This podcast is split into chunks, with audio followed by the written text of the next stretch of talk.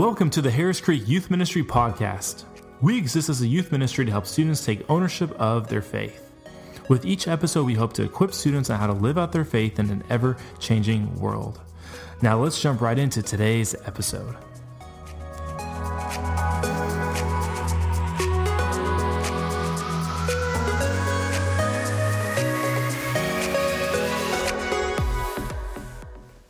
Going on, guys? Noah here, and wearing my hat this time because I got roasted for not wearing my hat last time. But today we are talking about the good guys in spiritual warfare. So this week we're talking all about spiritual warfare. Mason did a really good job covering the the overview of it. Derek's talking about the bad guys, and today they gave me the job of the good guys. So I'm hyped for that. I love talking about the good guys. And so whenever you watch a movie, whenever you're watching like a superhero movie, an action movie, even a drama, every type of movie usually has a good guy when you watch that, are you rooting for the bad guy or are you rooting for the good guy?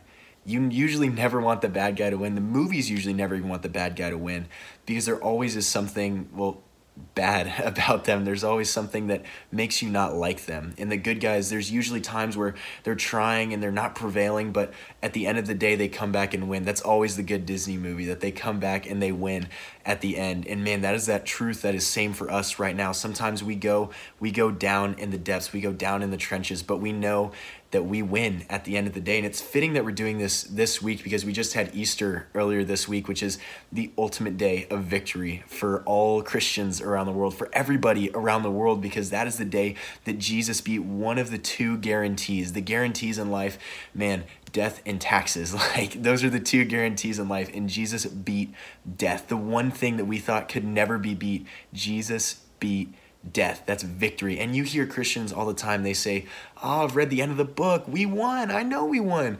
But more importantly than reading the end of the book, just read the end of the Gospels where Jesus resurrects from the dead. That is the ultimate victory. We don't need to read the end of the book because we know that we are going to heaven because Jesus rose from the dead. So while it is super good to say, man, I read the end of the book. Jesus already won. Jesus already won before the end of the book. The end of the book is the culmination of everything. The end of the book is the culmination of what Jesus has already done. He has already beat death, and so we get to rejoice in that. So, because he's beat death, how do we overcome the enemies right now? How do we overcome the enemy right now? And Jesus actually gives us some tools, and Paul talks about this in Ephesians 6. So Paul talks about the tools, and then Jesus also gives us the Holy Spirit, and then we also have angels, which we'll talk about in a little bit too. That is super important, kind of controversial too, but we'll get there. So Paul talks about this in Ephesians 6. Therefore, take up the whole armor of God that you may be able to withstand the evil day, and having done all to stand firm. Stand therefore, having fastened on the belt of truth, having put on the breastplate of righteousness, and as shoes for your feet, having put on the readiness given by the gospel of peace. And in all circumstances, take up the shield of faith with which you can extinguish all the flaming darts of the evil one, and take the helmet of salvation and the sword of the Spirit, which is the word of God, praying at all times in the Spirit with all prayer and supplication to that end, keep alert with all perseverance, making supplication for all the saints.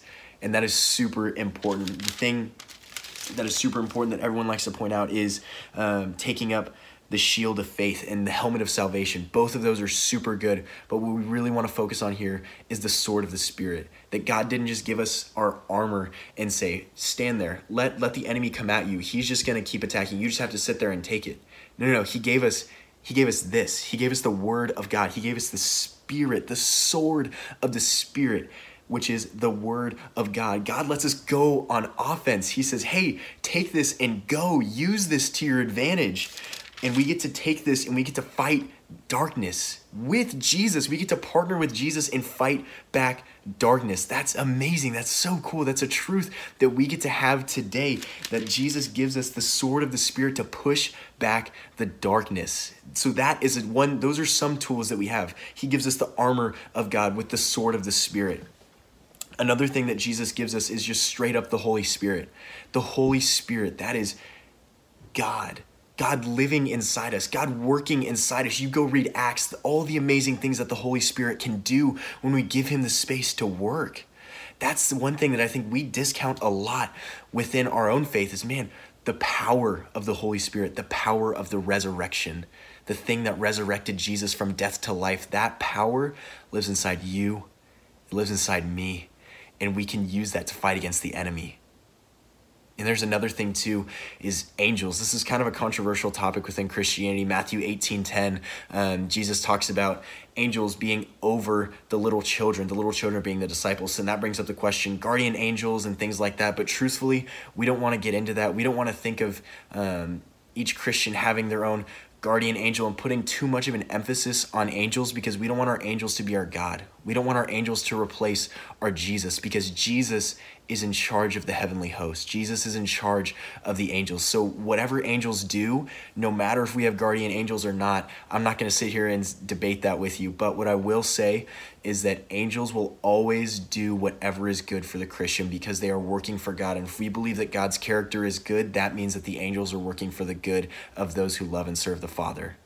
So, man, if you really want to learn how to push back darkness, go and read Ephesians 6, the sword of the Spirit helmet of salvation, shield of faith, gospel of peace that we get to put on as our shoes, the breastplate of righteousness, and the belt of truth. That is super important and it's super good.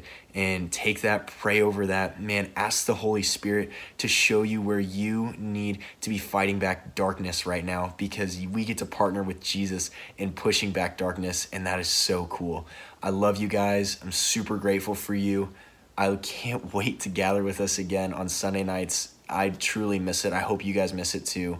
Um, but yeah, God is using this. He's using this for good, and He always works out, always works out all situations for the good of those who love and serve Him, aka making us into the image of Jesus. Let's push back darkness.